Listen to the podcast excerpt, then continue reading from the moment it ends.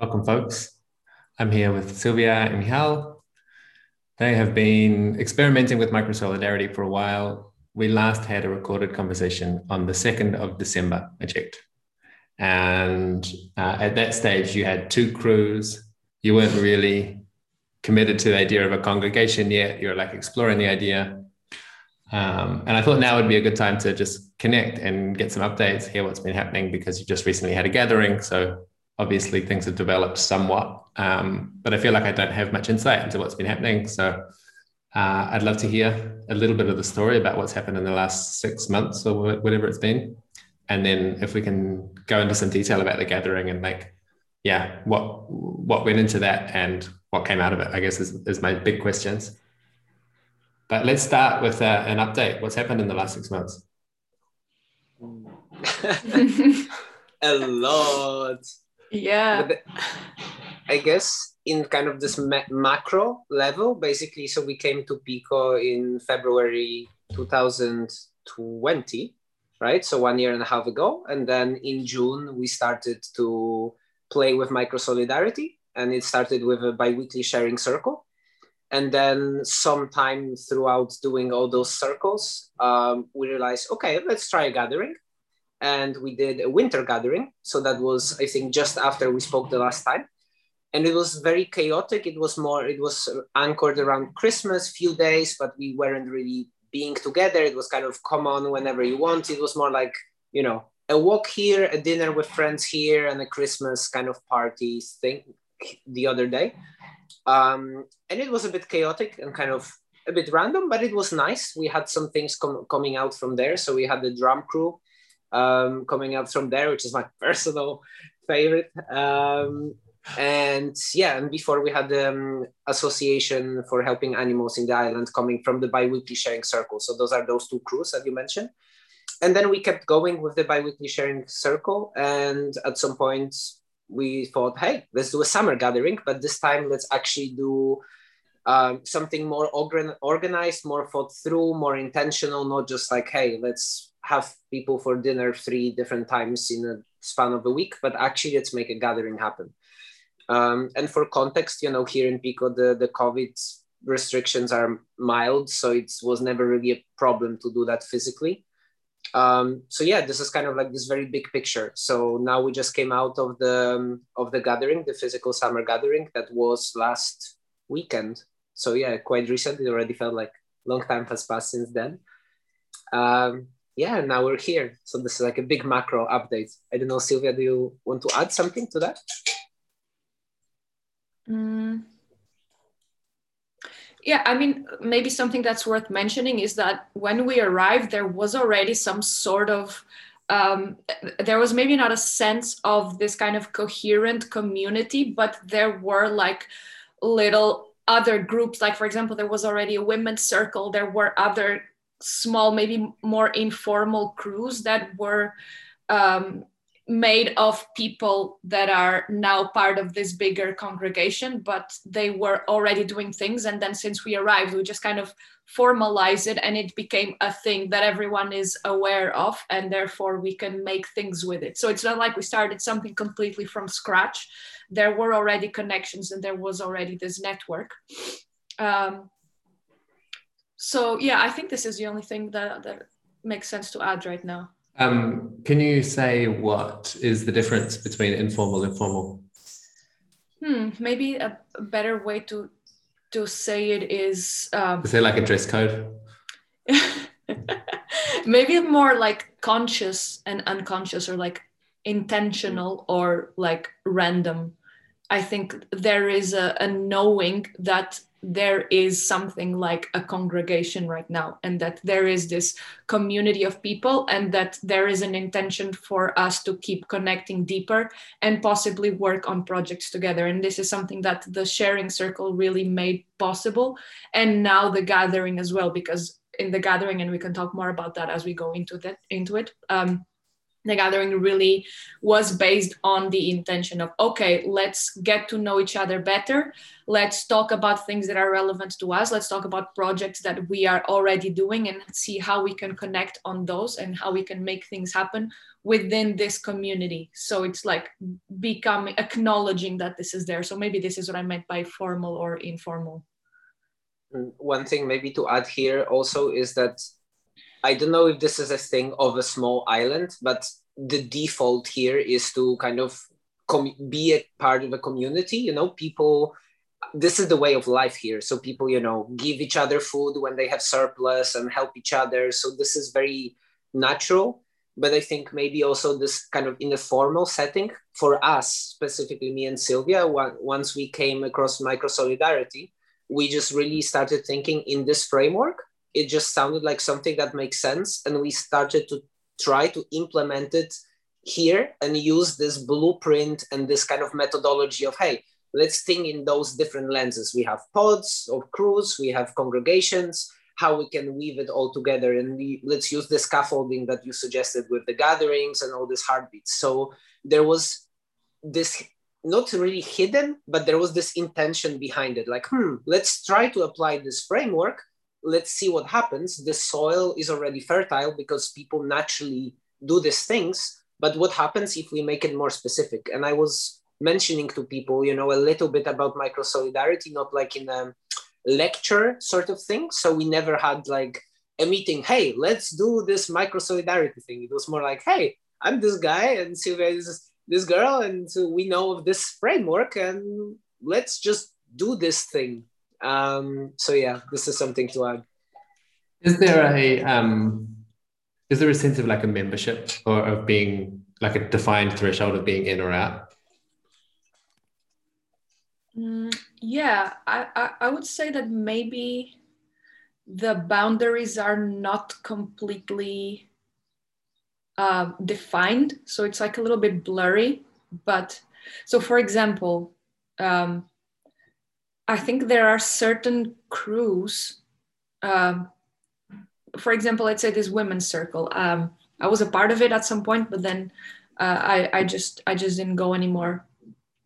Um, but but it's like it it's clear that people who are in our wow it's so weird like to talk specifically about this because it's something that i never really articulated before but it's like people who are part of this crew, this women's circle, and then people who are part of our sharing circle, which was kind of the, the, the place that gave birth to this feeling of congregation, it's kind of um, assumed that we are connected in some way and that they are adjacent to this in group and even if uh, you know i don't have a, a, a, relationship with with a specific person from the women's circle it's like assume that we are both invited to be as, at a specific event that is from this community.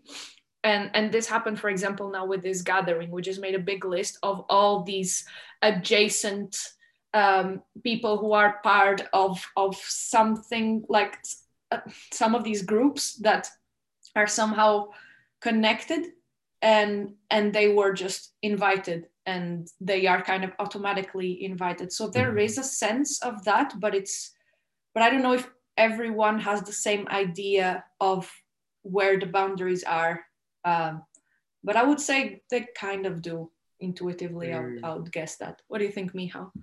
i think it's also part of the context of a small island that mm it's unavoidable that mm. you know pretty much all of these people so even if you know we do a sharing circle and there's maybe around 10 or 12 people but usually like maybe 9 to 8 are coming regularly it's yeah we meet those people from other sharing circle the women's circle or you know there's just so much mix and match and there's different groups interested in different things and then there's things like helping each other with farming or building something. So it's and birthdays and things like that and because it's a small place we tend to meet each other.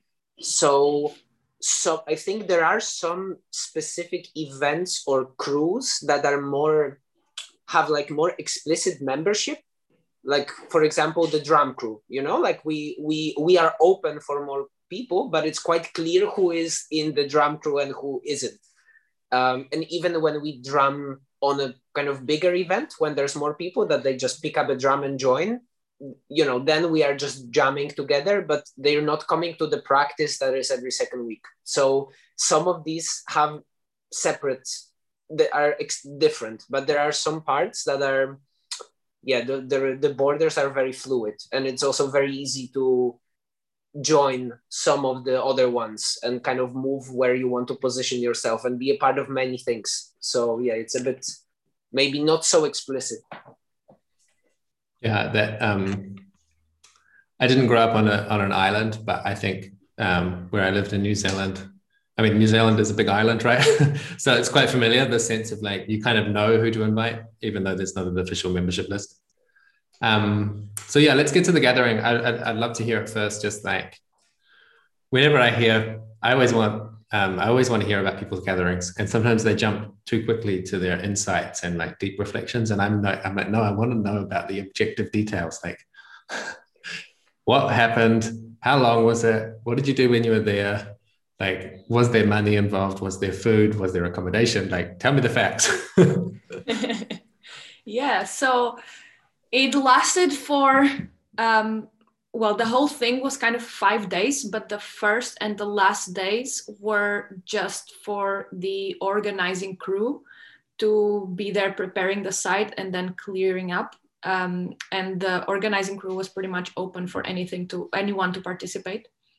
And then there were three days when there were specific activities. There were four of us taking care of uh, logistics and planning and taking more responsibility for organizing the gathering, and, and two of two of them were Michał and I. Uh, it there was it was donation based, so the expenses were pretty much food and electricity and um, water and, and, gas. And it was at our friend's place, and he has um, he has like two buildings. There's a kitchen. There's also an open space for like workshops indoors and then there's a lot of outdoor space. So we were camping. Not everyone was staying there every night but so it was like sort of open come and go as you like. And a lot of people ended up camping uh, for the whole thing. And yeah this is actually something that is maybe also relevant to talk about. And this is something that we debriefed and, and talked a lot about which was like the fact that it was open for you to come and go as you like and some people were only there at specific points and and then the difference between people who were there throughout the whole thing and people who just kind of came at the end or in one specific day.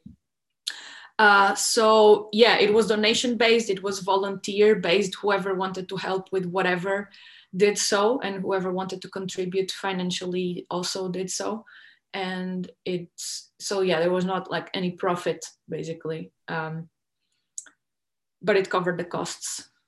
I think this kind of answers your questions. And then what are some of the activities that happened during the main three days? So we had um, well there were meals right? Like the kind of the defining parts um, and the, we designed the program kind of intentionally to make it very light on activities and not like you know overloaded with so many things. Also because we didn't know how many people will be there. It's summer and lots of our lots of our friends are involved in tourism. So this is the time when they work to cover all their year's expenses. Um, so this is also why we kept it open so people can come and go. Um, but yeah so we had around i think 18 people camping and some of them had to leave at some points. And then in total we had maybe 26 or 8 to something like this almost 30 people that show up in total even for like one event. That's including kids. Um so because of that we yeah like it was a bit challenging to maybe schedule the program but yeah we deliberately kept it very open. So it was basically the schedule was there was something before breakfast which mostly was like movement related but it happened just once so out of three days and then there was breakfast then we had the morning activity then there was lunch then there was afternoon activity dinner and then after dinner activity so that was the plan and we planned the activities to be like around one hour, one hour and a half. So there was actually a lot of free space in between, partially because we wanted the people who were helping in the kitchen. So we had always two people cooking for an entire day. And we wanted them to be able to participate as much as possible. And still, since we were quite still a small group, we just wanted to have one activity, not like you can choose to go either here or there to kind of stay together. Um, and from activities, we did what did we do? We had an opening session. So that was just kind of, you know, grounding, landing, sharing the intention of why we're there.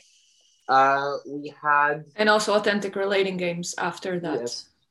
So connecting people and just having them be uh, like really get to know each other because even if we know each other, pretty much almost every single person knew almost every single one, either like just knowing them high, high, but not everyone knew each other very well. So so there were and there were also a few people that were completely new to most of us. So it was very interesting. Um, and then we had the pcom mapping activity. So basically the idea was to create a big map of projects and resources and spaces that exist in pico that we know of not just between ourselves but more. This was something i started doing um, for fun in the in the GitBook that we have with the documentation but now i thought okay we have all these people here let's expand. So so you know we just had a workshop on that which was very interesting because like so many things are happening here. It's it's mind-blowing how much the, this island contains in terms of activities and then we had what was the first night do you remember Sylvia? it was jam session ah, and jam playing session. around the yeah. fire so this is something that is very it's a kind of default activity lots of people here play music and it's enough to create this critical mass that even people who don't play music there's always spare instruments so everyone ends up playing music together which is a very nice way to connect and then the second day we had like this movement thing in the morning but it didn't happen because the party went way too long and nobody was awake at that time. Uh, then then the there was a life stories. Yes that was just basically we were exploring our past with some kind of embodied exercise and then sharing in a circle things that came up for us in this kind of fork in the road moment of our lives. So everybody who was there shared about some kind of experience that they had. And then we had hmm, painting, painting rocks. Painting. Yeah, we did like this community rock community garden. So we have one person here who is a professional artist, so she led this workshop of of painting rocks. So yeah, like we, usually there were different people organizing, facilitating different activities. So this was also volunteered. When when we made the yeah. program, we left empty spaces and asked, so who wants to organize something here? And sometimes we also came up with an idea. So there's this thing that would be cool to do. So for example, with the life stories, it was like this. We thought that it would be cool for us to learn about each other, and we asked a friend of ours, would you like to do this because you're we think you would be good at this. And then like the workshop the painting workshop our friend just just said she she would be up for doing that because it's something she does. Yeah. then we had the capoeira class because one yeah. of our friends is into capoeira. And then in the evening we had angels walk or love panel it has different names but it's like this very profound deep connection activity for a group that actually changed the energy ah, completely oh, that's amazing so even so people beautiful. who didn't participate, the next morning they said, "Wow, something is different," and it was just mind blowing. Uh, best do you thing. Do you want to zoom in on that and tell me all the details about the objectives? You know, I mean, how does it work? About this activity? Yeah, next yeah. yeah. So, so basically, it's um, it's a tunnel so there's two lines of people and we did it outside and the weather was beautiful and it was nighttime and there was a fire and there was you know like fairy lights and it's this beautiful garden at our friend's place. So it's like already the the environment is just so conducive to something beautiful uh, to happen. And then there's two lines of people and they they are facing each other. And then there's one person at the beginning and one person at the end. And one at a time each person from that is in the lines comes to the top of the line and the person who is here sends them into the tunnel and they send them by hugging them and telling them uh, why you know this person is loved what is great about them why the group loves them. So basically just sends all the love to this person for a few minutes and the person is just listening. And the purpose is for this person to not say anything not say thank you not speak not do anything and just receive that love. And then the person goes into the tunnel and everyone expresses love for that person. It can be through touch it can be through whispers uh, it can be you know anything that you like. It can be you know holding hands it can be just like caressing the person hugging and it's just very very powerful. So each person goes one at a time and this person is here at the top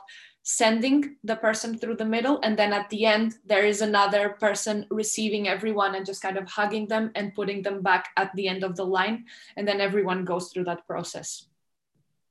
So that's the angel's walk. And the the the, the further you you go like the more you do it at towards the end there's just such a feeling of you're high on giving and receiving love so it was really powerful and you walk with eyes closed yeah, you walk with eyes closed.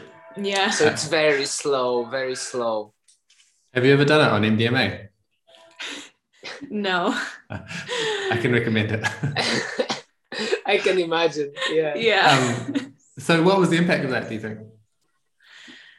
Um, I know that for people who weren't there, there was one girl that was saying um, that she immediately felt that something changed the morning after, that there was this atmosphere of love and everyone seemed much more open. Um, and another person said the same thing actually. For me, it just, um, I, I, mean, I've done this kind of activities before and, um, and, and it, it just felt like this kind of familiar sense of just knowing how to be more loving towards people and how to like more promptly giving compliments for example. Just just comes very naturally and effortlessly or just like my my instinct when i see someone is just to hug them and and thank them for what they've been doing that day or you know saying what what looks great about them that day and this was just like a vibe after that just coming very naturally and then the more each of us did it, the more we did it collectively. So it kind of spread it out. Um, I don't know about you, Michał. How would you say it changed for you?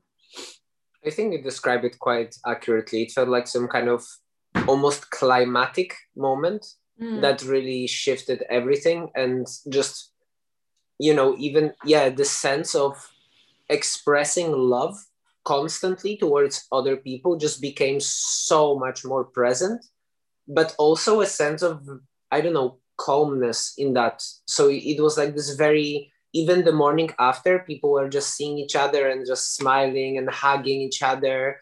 And it was not this like crazy ecstatic energy, but it was just very grounded, very peaceful presence with each other and this feeling like, oh yeah, I see you. I'm grateful you're there. Uh, you know, let's share this beautiful moment together um, and I think it really affected everyone. Like, I mean, we also heard in feedback when when people were sharing that this was very commonly named like the one of the highlights. And I think for some people that still had some kind of I don't know if boundaries is the right word, but you know, like they were still a little bit closed or had some kind of, you know, like mm, this a little bit not fully connected to everything that was gone at that point like just heart wide open immediately. And yeah and then as sylvia said the more it was then happening the more it was happening. So it just kept growing from there.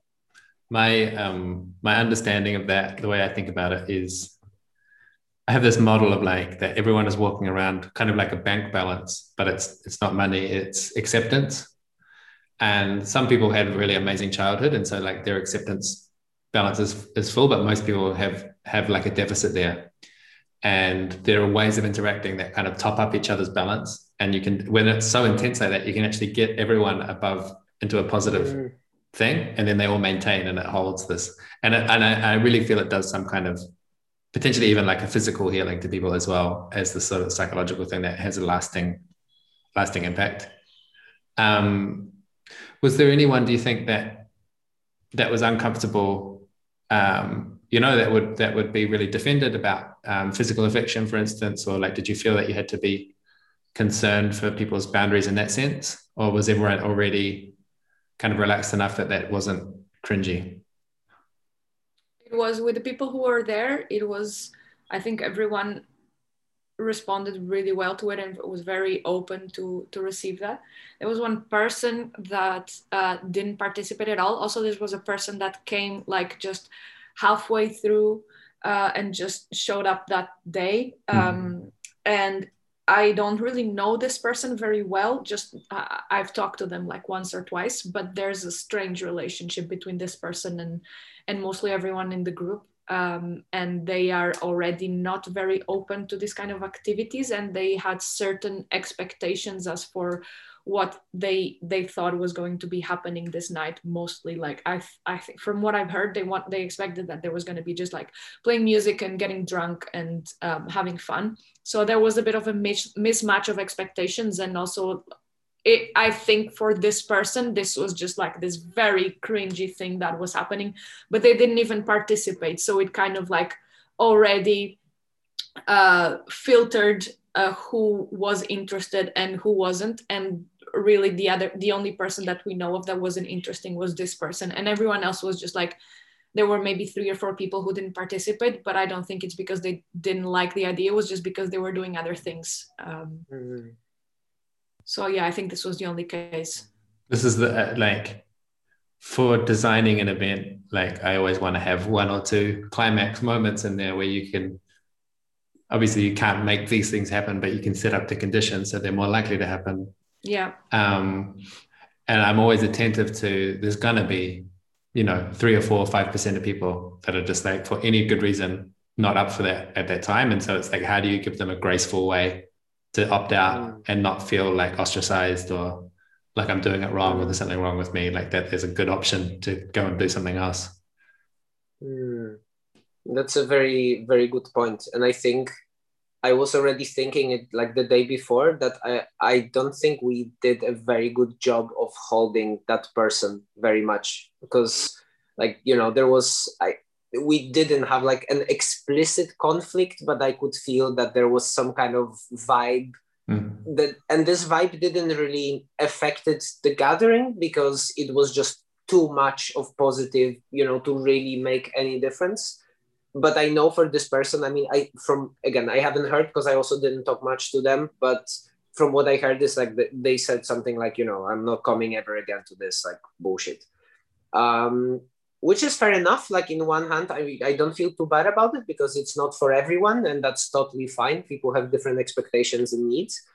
Um, but it's good to hear that also from you, like that it the fact that it doesn't not every activity has to be for everyone doesn't mean that we cannot find ways to hold space so everyone can still be present and involved and there's not this like separation like oh you don't participate in this so you don't belong here. And i think yeah. we didn't really think much of that um, before and then as it was going we didn't really have enough hosting energy to participate in the thing and then still hold that person. So yeah it's it's definitely something to improve for the next time. Uh, one of the filters that i bring to event design is um, what about the people who are feeling lonely and isolated you know so like I've been to a festival before and it's like a thousand people having a great time and I'm in my tent by myself just feeling completely disconnected and I'm like I don't know where to go.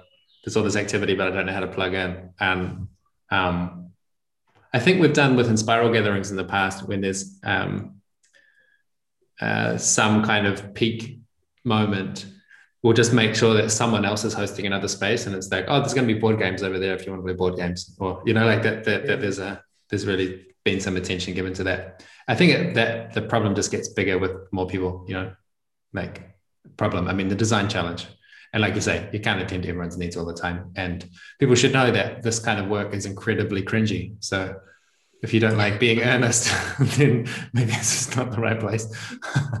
mm. Yeah. um, were, were there other activities in the schedule that are worth talking about? Then we had the last day. We had um, we had yoga in the morning before breakfast. So that was the actual, the only physical morning thing that happened. There was not many people there. It was just two of us and the yoga teacher. So really very, no, three of us. So yeah, very, very small. Um, and there was and lightning we... talks. So it was this um, space where everyone uh, could present something for five minutes, just talk about something or, or do something for the group.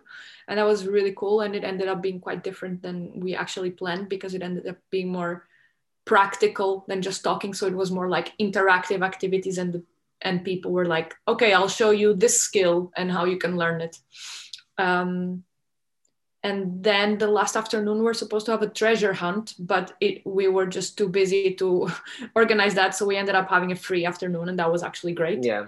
And the closing moment. Yeah. And then there was a party in the evening which was awesome because we had this beautiful ruin and we just really designed it to make it a beautiful beautiful space. And then you know we had sound system and then the music turned into live music and it was just amazing um, so it was like this, you know, farewell moment. And then the next morning we were just cleaning up.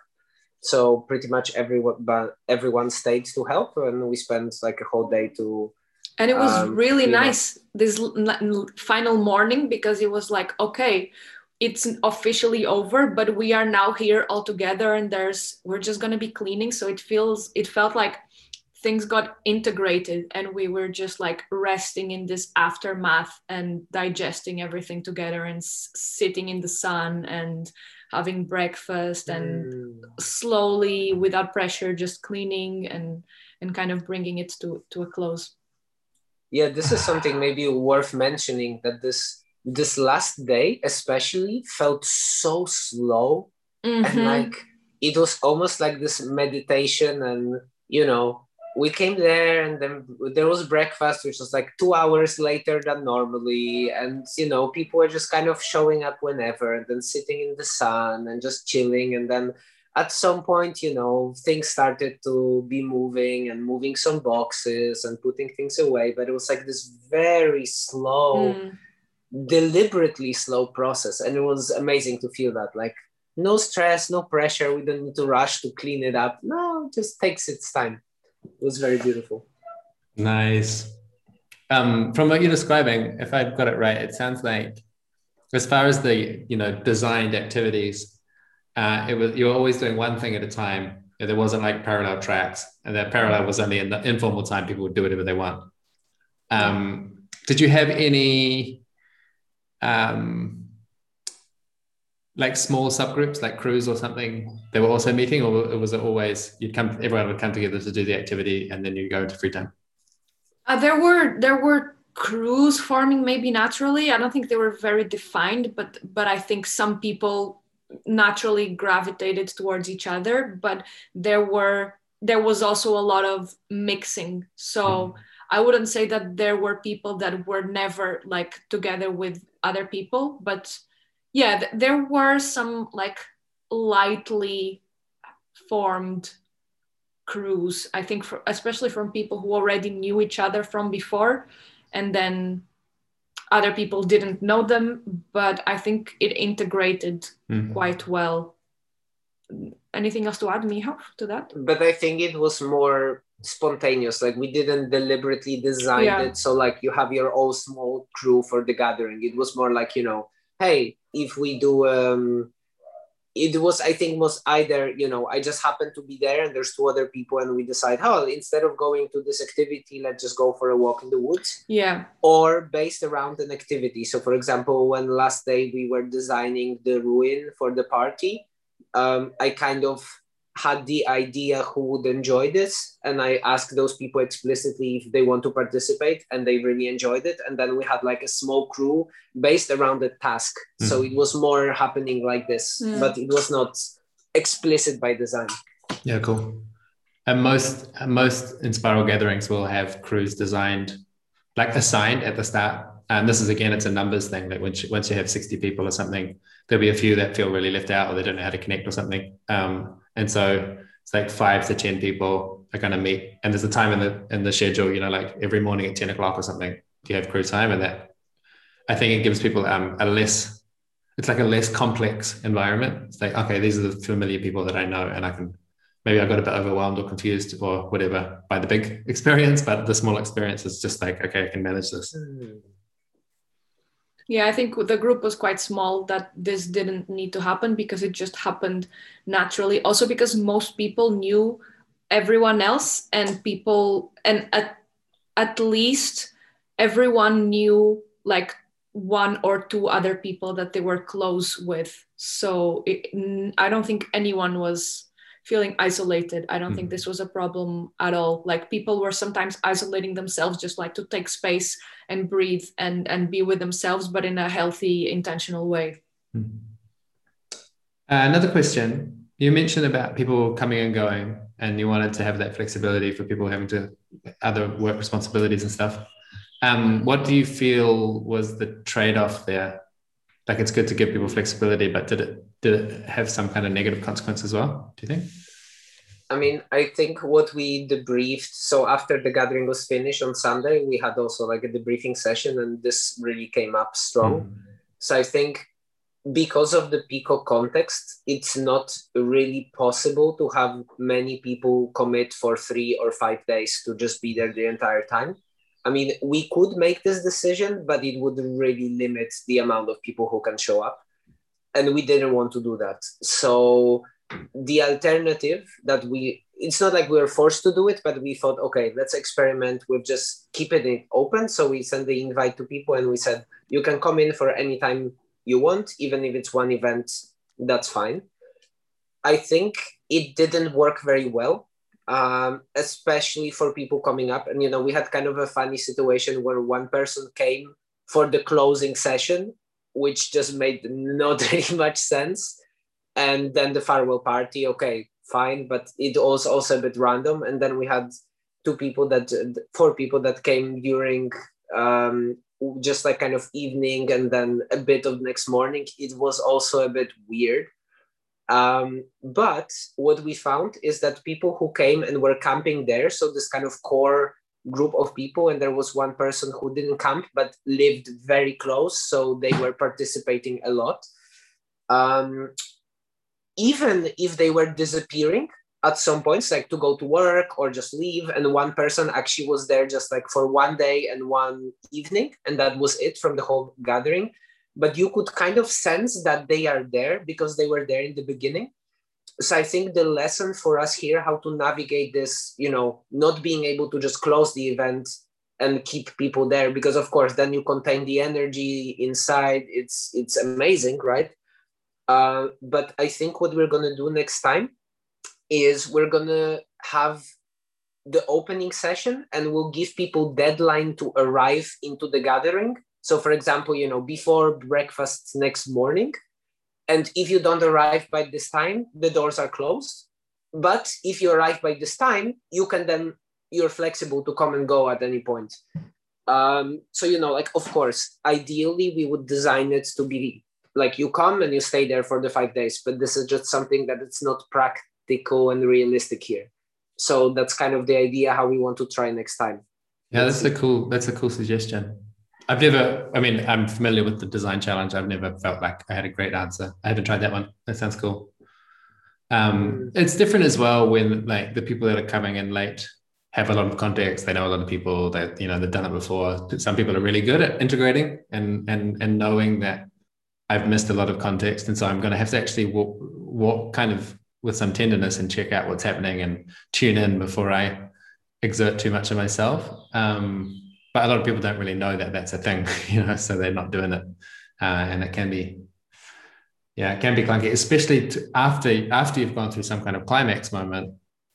It's like you've all had a shared experience. Everyone's a bit tenderized, and then someone else shows up, and to me, I'm I, I get a bit withdrawn, you know, like oh, that oh, you weren't here for that thing that we did together, which was really somehow exposing in a good way. Like we saw each other in a way, and now you're here, and oh, I don't know how I feel. Yeah, and on an even more concrete level, like people showing up during activities. So mm. this was other logistic thing, and for example, people that had kids, like kids, if they arrive, they're they're you know they're just doing their thing. So sometimes this is even more disruptive because we didn't really think about how to accommodate for this. And this is something that we thought about for the next time like to have arrival times even if you want to come in the middle of it just you know you cannot arrive between 9 and 12 because we're doing this thing. Arrive at least half an hour earlier or half an hour later. Mm-hmm. yeah. Um, do you guys have to go at the top of the hour or can we go a bit over time? Can stay. I'm okay to stay longer. Cool I wanted to hear more about the kids and what was it like for what was the experience like for families and did they have a good time? Was it awkward? Like, would you do something differently? You've already said yeah. a little bit there. So uh, there was one couple with two kids that was there for the whole time and they were camping. And then there was another couple who just came one evening and stayed for a night with two kids as well. So for the whole gathering, there were two kids there always. Um, one of them is eight, and the other one is four. I'm not sure. Um, and we uh, initially we planned. We have more friends with kids, but they ended up not showing up. And initially, we planned in the schedule with volunteers for having like where while activities are happening for people to be taking care of kids. Uh, but this ended up not happening sometimes because the kids were participating in the activities and that was super nice like when there was painting and also the authentic relating games um, i organized it in a way that kids could also participate and that was cool. Um, and i think there was some uh, fear at, at, the beginning from the parents, like especially because they, when they knew that their kids would be the only ones there, they were thinking, oh, are they going to be bored or are people going to be annoyed? And are we going to have to be with the kids all the time? But actually, it ended up being very natural and fluid and organic, and everybody there loves kids and everybody was actively voicing this in the feedback how amazing it was to have children there because there was it was just a lot of fun at least for me personally as well it was so cool to play with the kids and we're taking turns naturally mm-hmm. being with them and playing with them and and yeah. there were just like lots of moments. I i feel like this gathering wouldn't have been even half as cool without them. They just like this child joy. Like i remember this one moment when one of our friends brought them um like a bub these things for blowing bubbles.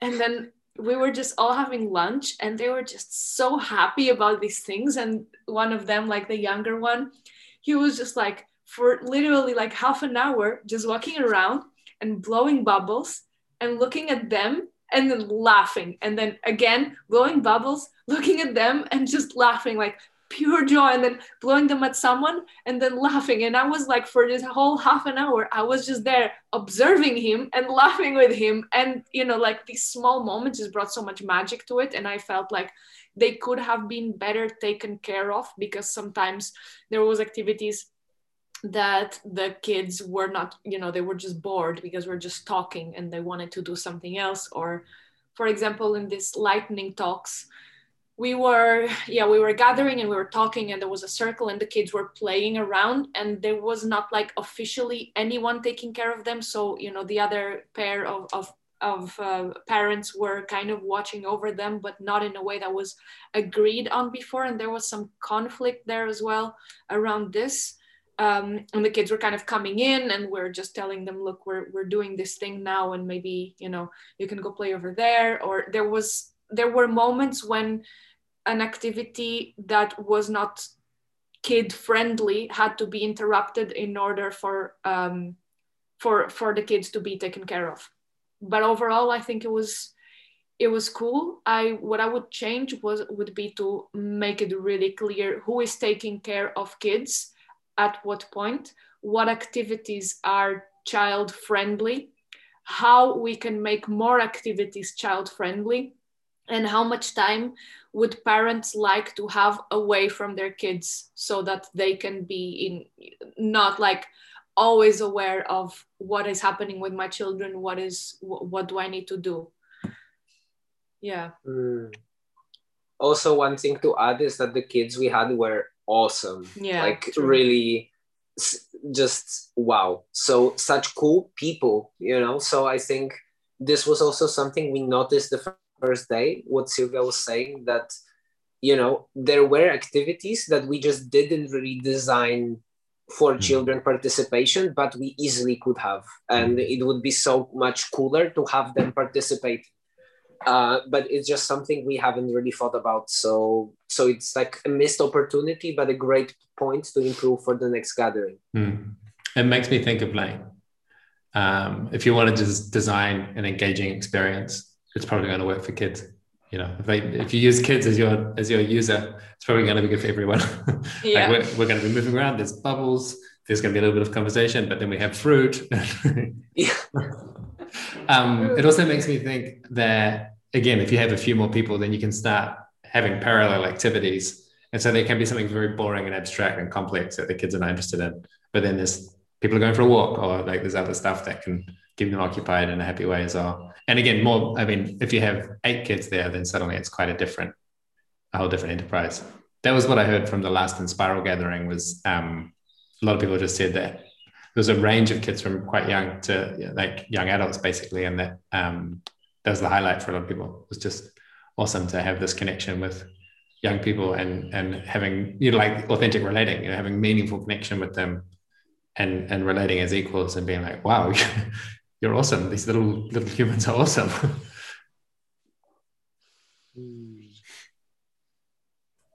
um, I'm thinking there's kind of you know infinite questions I could go into, uh, but I don't want to go on for too too much longer um, probably the one that's most on top for me is just about um, yeah the impact like what what good do you think this gathering has has done or like maybe in the short term like what was the short term benefits for people but then in the long term what's your hopes that it's what's it contributing to? Hmm. i think there there is clearly impact.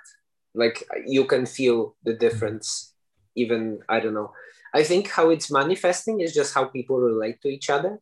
Even on for me and that's speaking very personally before i felt like i have friends i'm happy here. It's a nice place. Now i feel like i have a family and infinite possibilities of things that we can do together um, which is a powerful shift. Um, and i think more people feel the same way.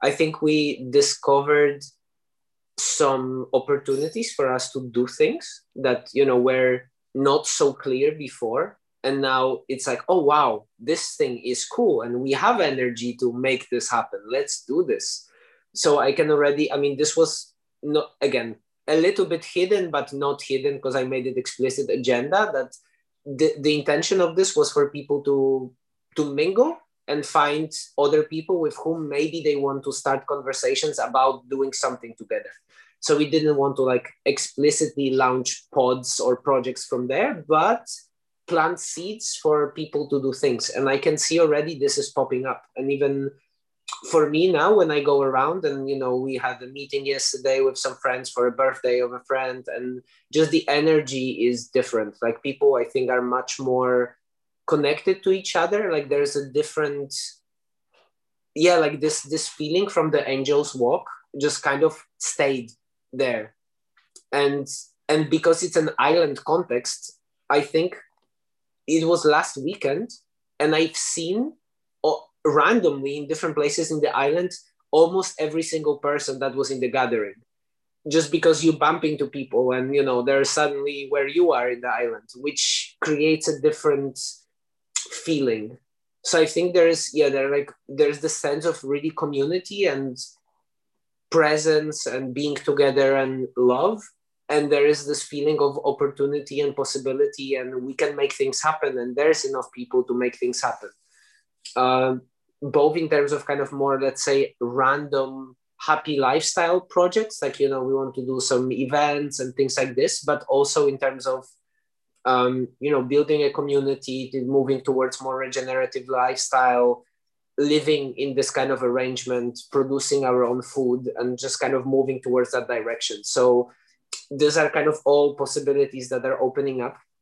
And I think one thing that really stayed with me that was during the closing session when the host of the place where we were camping was saying that because yeah we kind of lots of people say like oh wow this is just such a beautiful way of living you know being together. And okay this is a gathering it's different but like to live like this like being close to each other helping each other it's it's just such a beautiful way. And the host said but you know what? This is actually possible. Like you can stay here. So there was like this explicit thing that you know what if you actually decide not to end this experience but continue? And i think I nobody actually you know stayed there, but I think this really stayed with people, and even and I think now even you know yesterday I was meeting some some friends here, and and I see that the conversation changed, and like even people that were not so sure or like never experienced this kind of lifestyle or you know we're not thinking if this is for them now they see hmm actually maybe let's make this happen. And it doesn't need to be tomorrow but let's start putting something there because we have the foundation. So i think this was really like this strong yeah it was like a strong foundation for mm-hmm. something to do as a bigger community. At you're, least that's yeah that's for me. You're reminding me how at the um and during the occupy movement my first encounter was we went to a protest in the city square civic square and at the end of the day one person said I don't know about you, but I'm not leaving. And they put out their tent and they put their tent there. And then that became this like, you know, it became a village that lasted for months and months and months, like, and just incredibly transformative and dramatic and all the rest. So um, it's so exciting that people can just take that decision and then it's like, it's like starting a wildfire. What about you, Celia? What do you think the, the benefits?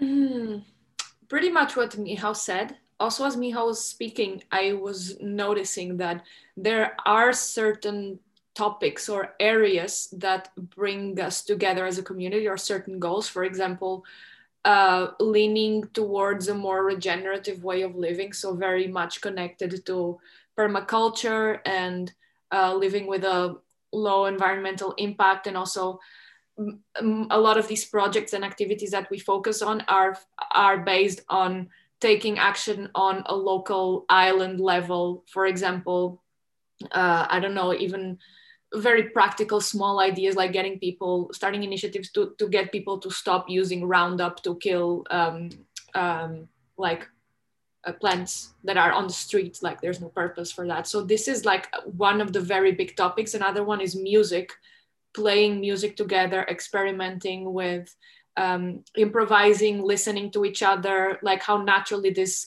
drum crew came up. There are other people who are playing music together, um, like more uh, with other instruments and in a different way. There's a lot of music teachers.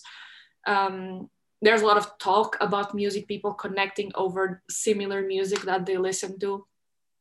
Uh, so yeah, like these, there are other topics that that connect us and that seem to make crews pop up naturally. Uh, and I think also being together during this gathering, we we gravitated around these, and I think they are also more present, and more conversations seem to be uh, starting to to appear around those. Um, and yeah just feeling like really close to to these people. Like now i i left the island to spend the summer here in the mainland but i still feel like I, am I'm, I'm there kind of and i'm still in our uh, group chats and i'm reading all the messages and i'm like oh so happy you guys are still meeting and i feel like i'm there in a way. So yeah somehow I, i'm not really experiencing that because i just like two days later i left um, but hopefully it's temporary and and I can still feel it even if I'm not there. Mm. Um, assuming that this is um, a like peak moment of connection and love and trust and attention, you know, like of just having people coordinated and everything, and that it's going to decay somewhat over the coming months. Um, do you have a, a vague plan or a, a firm plan for when the next peak is going to be? Like, is there another gathering that you imagine? And what are you going to do between now and then? we do. that was part of. I mean, it was quite quite obvious that everybody wanted more. So it's like you know, it was a test, and the test was yes, please let's do more of these. So I think what we're gonna try is to do a gathering twice a year and because of the co- kind of context of the island we realized that the best month like the best times would be spring and autumn rather than summer and winter. So basically the next one will be probably in october. Um, so it's it's kind of close in a way which it makes it nice because you know it's not so far apart. Um, so i think we're going to move to the rhythm. And in between i don't know if we have we haven't planned like you know big community ga- small gathering events but i think just again because of the context of the island this naturally happens. So for example one of our friends is leaving for the summer and potentially for longer in next week actually. And basically they just invited everyone from the gathering to come to their house for you know like just a farewell gathering thing um, so I think this kind of points will just naturally happen because people have birthdays, people have events where they want to invite people. So I think we, even without an explicit rhythm that okay, you know, we're gonna meet now once a month to do a mini gathering thing. There's gonna be this energy, and it's gonna be to some some extent contained. Of course, people are very busy here because you know taking care of the land and everything. It really takes a lot. Um, and also, there are the rhythms that are already happening with crews. For example, yes. the sharing circle, uh, the drum crew, the the jam sessions that happen monthly. We're also thinking about organizing more this kind of activities, like uh, what, what you are doing with with Charlie and, and Annie and Michal, like organizing events just for us to come together and like do theater once a month, or play music, or just meet in this venue, this ruin that we use for the gathering because everyone loved it. So just yeah there are already rhythms that are in place even if it's not like let's meet like everyone and stay three days together but like one afternoon kind of thing. And this is something i i really learned to not learn. This is something i love from like day one about context of pico that you're it's not like hey we're traveling to this amazing experience it lasts for a few days and then we're leaving and then you know we stay in touch kind of and then we come next year or next few months. But there is this sense of continuity and permanence and long-term thinking. So it's not like you're rushing for this peak experience because it's the high of everything and then it disappears and then it comes again but it's like huh we reached the high point sure but now it's just still there. Like there is some kind of foundational layer of this natural meetings. And you know even things like building the campsite together because we had some days before the gathering to turn the campsite into actual campsite. It was just you know space in the forest. It needed work. It's a bit of a different mindset when you build it and you know that it's going to be there for all these places and then there's this ruin and every time we do something in the ruin it's there for the future events. And if you just want to put your tent there because you feel like camping just go and do it. And then you know you go to a shop and you you meet a person or you go on a walk and you meet a person. And so it's it's a bit of a different context but it makes it very it makes it in a way very easy to work with because you don't need to have like this specific points for things to happen because it's just part of life here.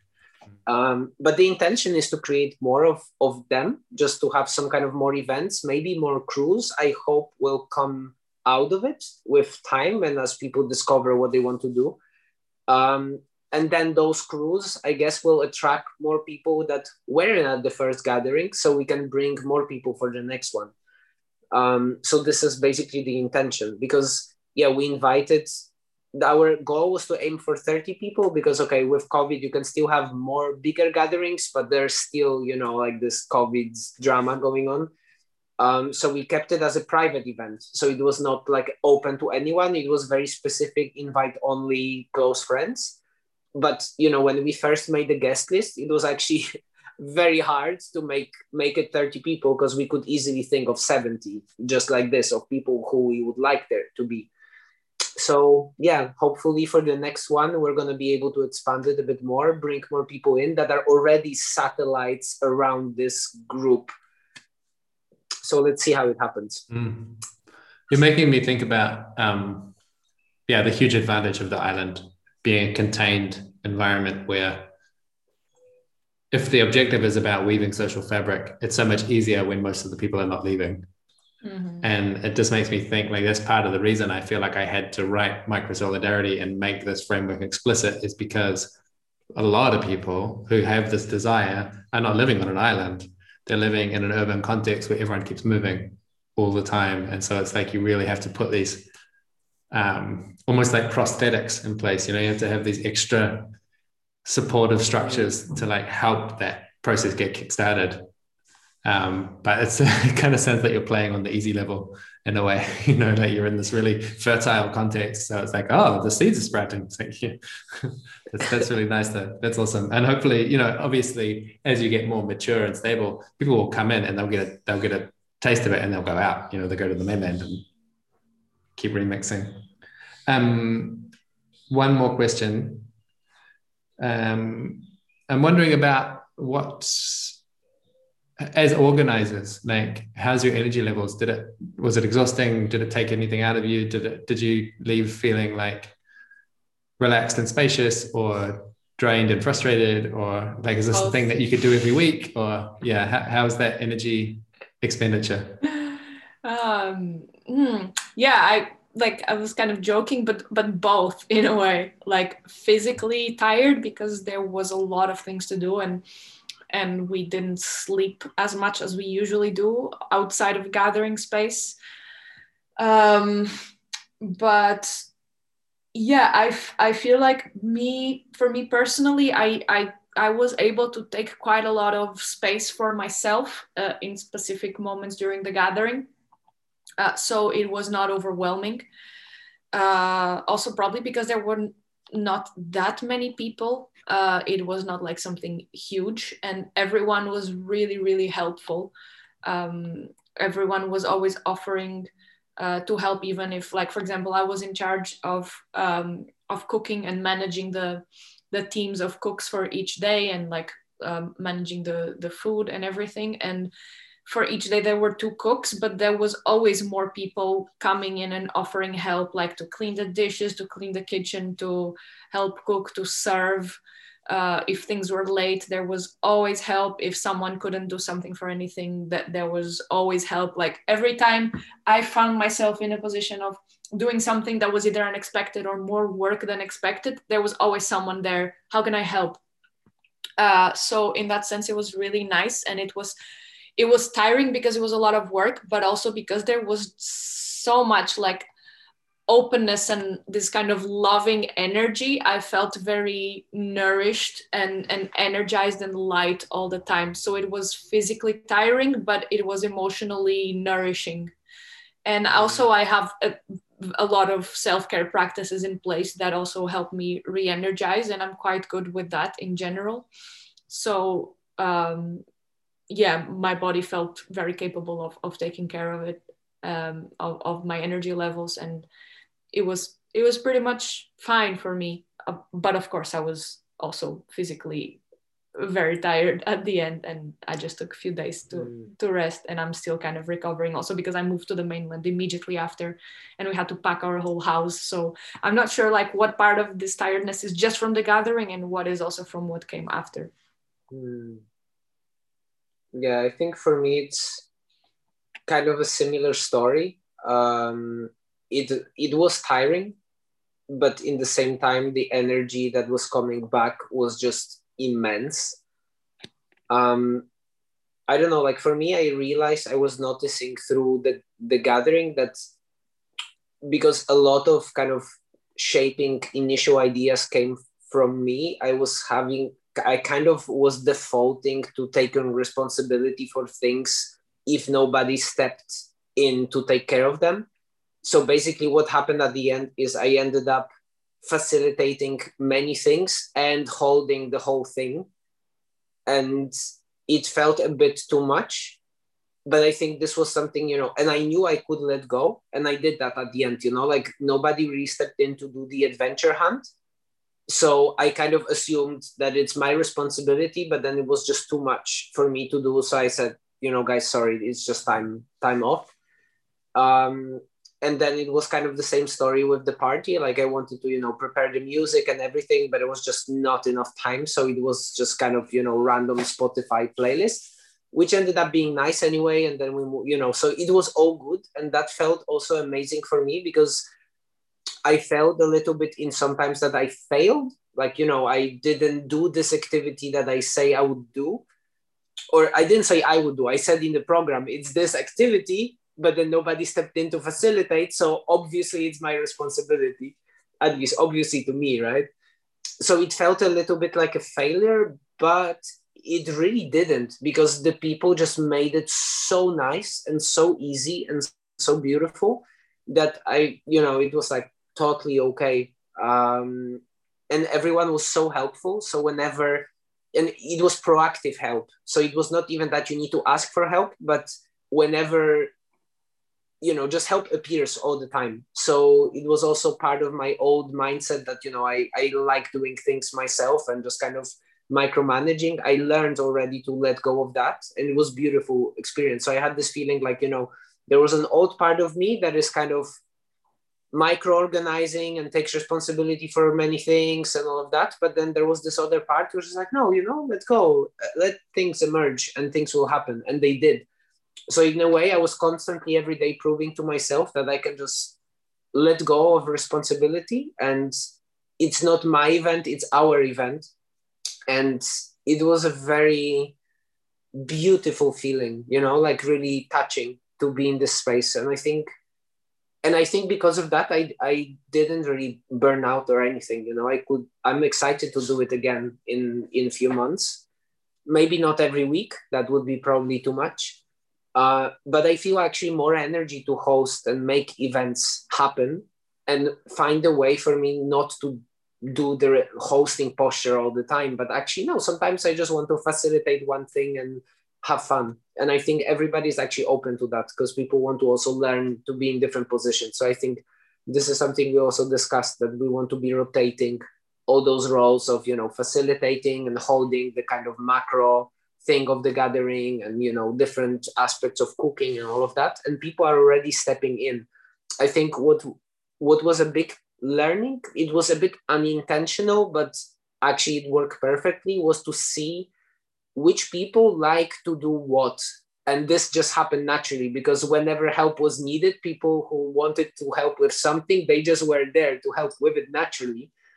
So we already know of oh okay when it comes to decorating spaces talk to these people. If we need a cooking crew, those are the guys to talk to. If we need, you know, something related to logistics or cutting wood and you know preparing the campsite, this is the person to talk to. So so it was it was very nice to have this very safe and easy environment to figure out who likes to do what so then next time we can have more explicit responsibilities that then we can rotate so more people can learn all those different aspects of you know gathering and things related to it right because it's not just the gathering as an event it's also connected very much to community living here in the island and all this regenerative lifestyle that that Sylvia was mentioning um, I have this urge rising in me. Uh, may I give you advice? Um, just from what you've described, it sounds like it sounds like things are going well. It sounds like you're off to a really good start. Uh, and what I, what's that, what stands out to me is the riskiest part of the system is um, the bottleneck on on you two, and maybe there's some other people as well. It's not I know it's not exclusively you two, but um, that that hospitality, that hosting, that organizer, that meta perspective, um, that's usually what's in short supply. Um, and it does take a while for other people to develop the confidence and the competence and for the priorities to line up and everything so that people you really can share that. So um, i'm just thinking about how to guarantee that you're on a trajectory where it becomes really shared the holding becomes shared. And what comes to mind is that you've got you know people practices in place. So like if you keep going back to the same place um, the place is going to do a lot of the hosting for you. It, the, the, the lessons are going to be in, in the land, in the rocks. You won't have to worry about it. It'll just do that, and you won't have to you know sweat to get the campsite ready because the campsite's already ready. Um, practices over time. I mean, you're all great with the documentation, so just notice which things worked really well and make sure that people, anyone that's hosting the next one, knows, hey, look, we did 10 things, three of them are awesome. You don't need to use them, but you can. Don't have to start from scratch. And then people, I think this is the probably the most careful one to be is I would really take care on the next gathering to not have more than like maybe 30% newcomers. Like really get the same people back where so much of the implicit agreement is already there. People know what they're there for, even though you won't be able to explain it exactly. And if you just have a kind of rule of thumb of like, yeah, 30% newcomers or something like that each time, um, it'll become self-hosting and self-organizing, I think, really naturally. This is my guess. You know, you've got to be careful with advice because I don't know what I'm talking about. I'm not in your context, but that's that feels important for me to say. Thank you, Rich. That makes a lot of sense, and it sounds like it really fits, and it's great next steps and great advice. Yeah, especially this. Yeah, I really like the idea of the space organizing itself. If you just stay there, and and it's true, like we already did so much there, and and there is, and I, and the space also learned from the experience and I totally agree with the 30% newcomers. I think this is something I hadn't thought about, but mm. I think it will end up happening naturally. But it's good to hear that so that we don't try to just kind of um, expand beyond our capacity.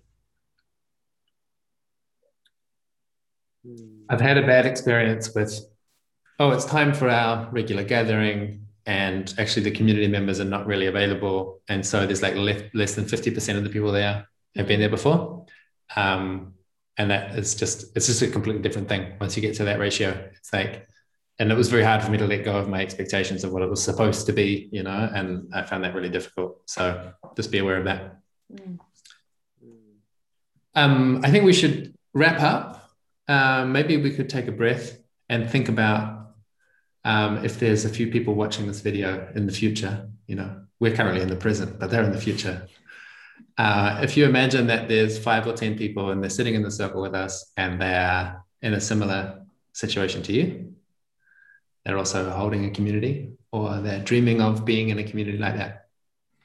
Is there any closing thoughts for that circle?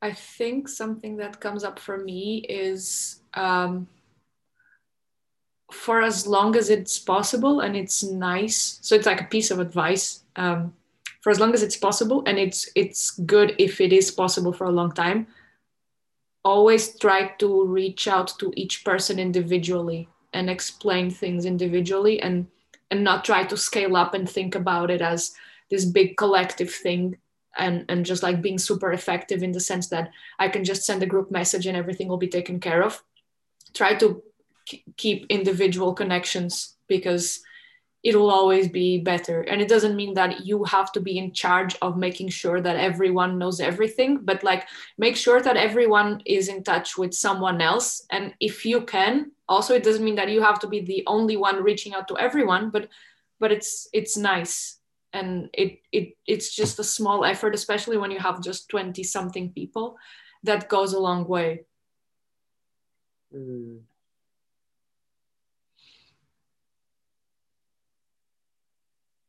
What about you, I can, I can really relate to that. I think one thing that is coming up for me is, and it's funny because every time I'm in this context, I just give advice to myself, right?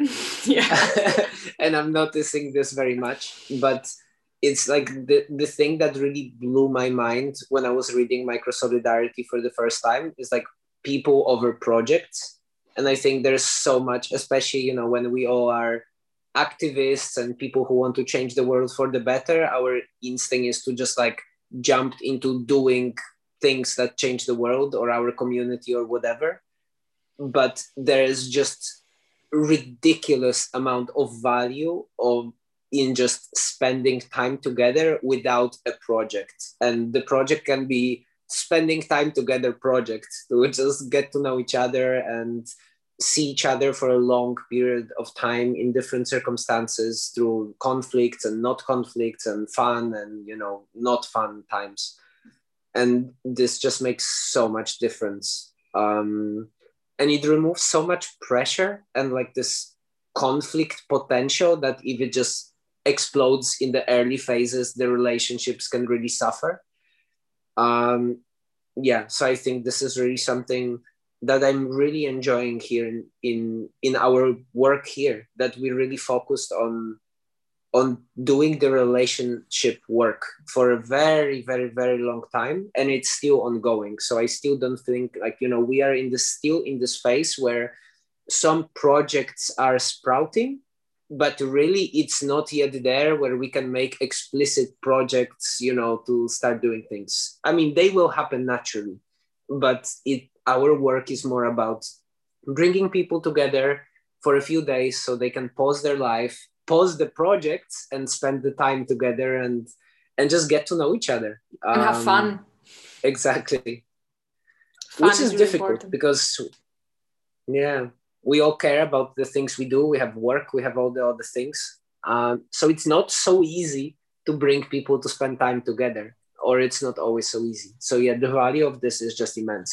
Mm. and and what sylvia is saying about the one-on-one that's an example for me of you've both got a lot of skills, some of which will be unconscious that you're doing to help bring that group together. And so like that one-on-one thing for me beforehand, you know, like before the gathering starts, yeah. that contact. It's like tuning an instrument. It's like you've actually got a chance to adjust the salience landscape a little bit, to, to, to shift a little bit, like to tune into what's their frame of reference, what's their language, what are their needs, what kind of expectations have they got that's a little bit off that you're never going to get with an email, you know, that, that, yeah, I've seen that. Um, it's a pattern, definitely. Um, I think I think my closing thought is I recently listened to an extended podcast with David Sloan Wilson, and he does he's kind of like how do we design pro-social groups, you know, as opposed to like anti-social groups. Um, and he's an evolutionary biologist, and so he's always bringing this frame of cultural evolution, and and and thinking about like the story of human history is about evolving our our ability to cooperate at larger and larger scales. So from families to bands to tribes to nations to international, you know. Uh, and for us to thrive in the next century, we really need to be able to scale up again our ability to cooperate. And, and a lot of the R&D, a lot of the evolutionary um, rapid iteration is happening at the scale of like families and, and crews and little congregations like this and his his message which really landed with me was like um and i think actually joshua said a very similar thing joshua Vial from Enspiral um that, that like your job is not to make the most amazing community and change the world. You've just got to evolve the dna and if your community disintegrates then at least please make sure that your dna is getting mixed back into the gene pool. Like you're just there's a species and you're just one you're just one animal um, but that said, if you do feel like your animal is getting sick, please call me. I really want to. I would really prefer it if you get to just keep experimenting for the next ten or twenty years, and that um, if you get yourself into hot water, that you can press press the bat signal, and some people are going to come in and help um, because it sounds like what you're doing is really, yeah, really magic, and I look forward to coming to visit firsthand sometime soon. You're more than welcome to come yeah. anytime you want. I'd be very happy to receive you and thank you for your offer to help. Yeah, really appreciate it. Yeah, it, it comes from a place of joy and enthusiasm and generosity, and it's real. I'd love to. I'd love to make a difference. Um, I think the last you, thought that I have on my mind, you're going to say, I already have. Thank you. and the last thing I have on my mind is that if there are people watching this video and they're like, oh, I would like to have a taste of this, we're going to run another micro solidarity practice program at the end of September. So there's like a space to get online and practice with a few strangers and learn some like how do you do all of these? How do you do an authentic relating game that you Sylvia just mentioned in like two seconds? It's like, oh well, there's a lot of specific skills there. So that would be a thing to do. Highly recommend. Well, it's like the eternal gratitude for you, Rich, because after reading micro solidarity we started doing this work here so it really was the catalyst for for us to start and we creating. went to the first micro solidarity yeah. course i think it was the first one right yeah and it also helped yeah. us a lot so yeah this wouldn't have happened without it so i highly recommend if you're watching this Nice. Okay. Thank you, Rich. Let's wrap it up there. Thank you, Rich.